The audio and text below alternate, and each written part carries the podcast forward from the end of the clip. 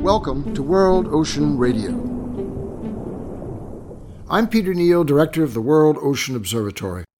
As we consider ecosystem service, we are moving toward a new method and expanded system evaluation of the contribution of nature as species or habitat to financial analysis and understanding of true profit and loss when we use such services, conserve them or deplete them as plus or minus on our economic balance sheet as a measure of domestic product, and as data by which we declare policies, apply subsidies or incentives, and regulate the consumption or conservation of natural resources. It is mostly about the data. The invention of Excel as a tool for financial planning always seemed to me as a kind of illusion. The criteria and amounts selected for a budget, a magical function of selection, change the premises, thus change the conclusion. Thus, any budget can be made to balance any analysis can be made to confirm predetermined conclusions.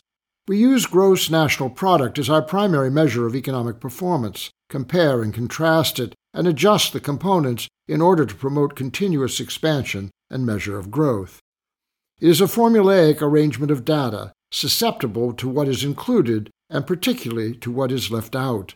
And so, to account for the true value of an ocean economy, of associated inputs and outcomes, we need to understand that the established premises, the conventional parameters, must be adjusted to reflect a full picture of an inclusive calculation as a basis for assessment and reassessment of policy, profit, and national viability. As the ocean connects all economies, such change, while a more accurate calculation of value, represents a radical upheaval of conventional structures and behaviors worldwide. A 2020 report by a World Resource Institute high level panel for a sustainable ocean economy offered some revised definitions, questions, and pathways forward.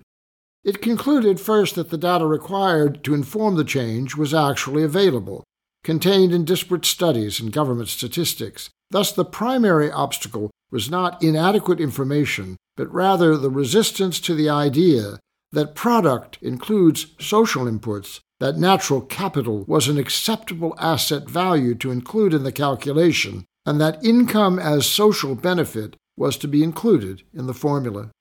The report suggested three fundamental questions as a framework for change. First, ask how will a decision change the wealth of an ocean balance sheet, including all produced assets, by ports, for example, and non produced assets, by coral reefs, for example. Second, Consider how will a decision change net national income or welfare, and how will those changes be distributed between different groups of people. And third, project how the decision will change ocean based economic production and create new means to achieve social and economic goals. The report went on to recommend an internationally agreed framework for revised national accounting to avoid over reliance on traditional GDP and lead or contribute to collaborative efforts to improve national ocean accounting operations, devise systems of execution, maintenance and collection of statistics, incentivize timely transfer, reduced barriers between agencies and offices, established new standards and different practices, developed cross cutting platforms, tools, algorithms, and programs for data sharing, and new reporting tools applied to familiarize public and private leaders and legislators as a demonstrable commitment to change. The report makes for close reading, but the conclusion seems direct and simple. A. The data exists on which to include and base the change. B. The process is more a function of political will than illogical thinking. C. The oversight and legislative capacity exists to execute and surveil the new system and D, the problem is primarily one of conventional thinking, vested interest in the old method, fear of change, and other resistance, even in the face of crisis, to a solution that would provide a context and justification for urgent strategies to conserve and sustain the natural and communal assets now threatened.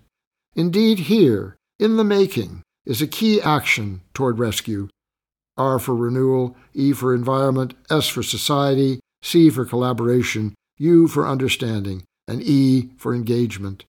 We will discuss these issues and more in future editions of World Ocean Radio. World Ocean Radio is distributed by the Public Radio Exchange and the Pacifica Network for use by college and community radio stations worldwide. Find us wherever you listen to podcasts and at worldoceanobservatory.org.